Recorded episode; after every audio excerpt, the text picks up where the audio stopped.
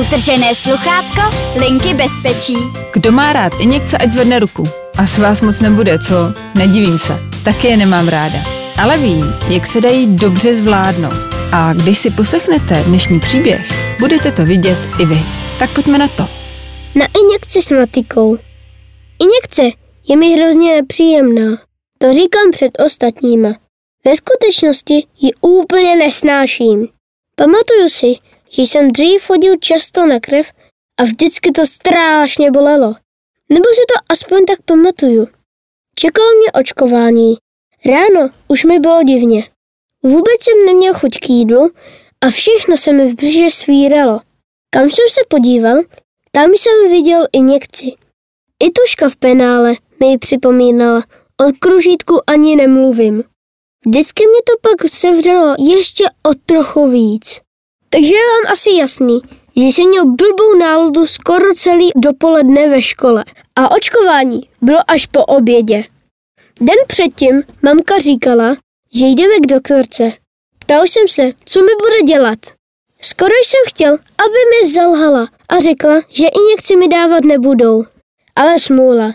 Nikdy mi nic nedají. Prej je to lepší, než být nepříjemně překvapený.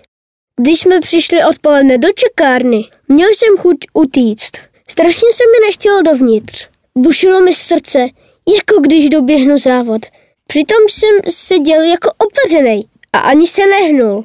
Pak pojedeme koupit nějaký časopis, když budeš chtít. Šeptala mi mamka a asi to bušení taky slyšela. Vedle mě seděl nějaký pán, asi se synem, a říkal, že nemám být bábovka, že jsem už přece velký chlapák. Ale mamko ho docela se třela. Říkala něco jako děkuji za názor, ale my už si s tím nějak poradíme. To jsem koukal. Pak se mě potichu zeptala, co se děje. Řekl jsem, že nic. Nechtěl jsem mi mluvit a navíc před cizíma. Chytla mě za ruku a řekla, že je úplně normální mít strach. Není na tom nic divného. Řekli jsme to sestřičce v ordinaci. Byla docela milá a řekla, že když to bude bolet, ať klidně křičím, ale nekopu. Tím bych se mohl zranit a i taky. Ale křičet nebo brčet při bolesti je úplně OK. Předtím ale zkusíme takový cvičení, jako při tělocviku. Ať prý zkusím obě ruce co nejvíc napnout, roztáhnout prsty, chvilku držet vší silou a pak povolit, jestli ucítím rozdíl.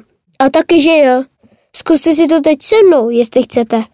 Napnout, držet a povolit. A pak to zkusit na střídačku, s každou rukou zvlášť. Klidně si to zkuste se mnou. Levá napnout, povolit. Pravá napnout, povolit. Trochu jsem to zmotal, protože se občas pletu pravou s levou, takže jsme se i zasmáli. Nakonec řekla, že je konec tělocviku a začne matika.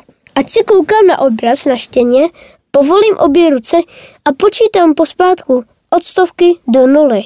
100, 99, 98, 97. Jak jsem počítal, tak jsem sice věděl, že mě píchla, ale bylo to hrozně rychle hotový a vůbec to nebolelo. Už jsem byl zase v pohodě. Vůbec jsem neměl tušení, k čemu všemu se může hodit tělák a matika. Jo a místo časopisu jsem šel radši na hřiště za klukama, když už jsem měl za sebou tu rozcvičku. Tak to dneska nakonec dopadlo dobře.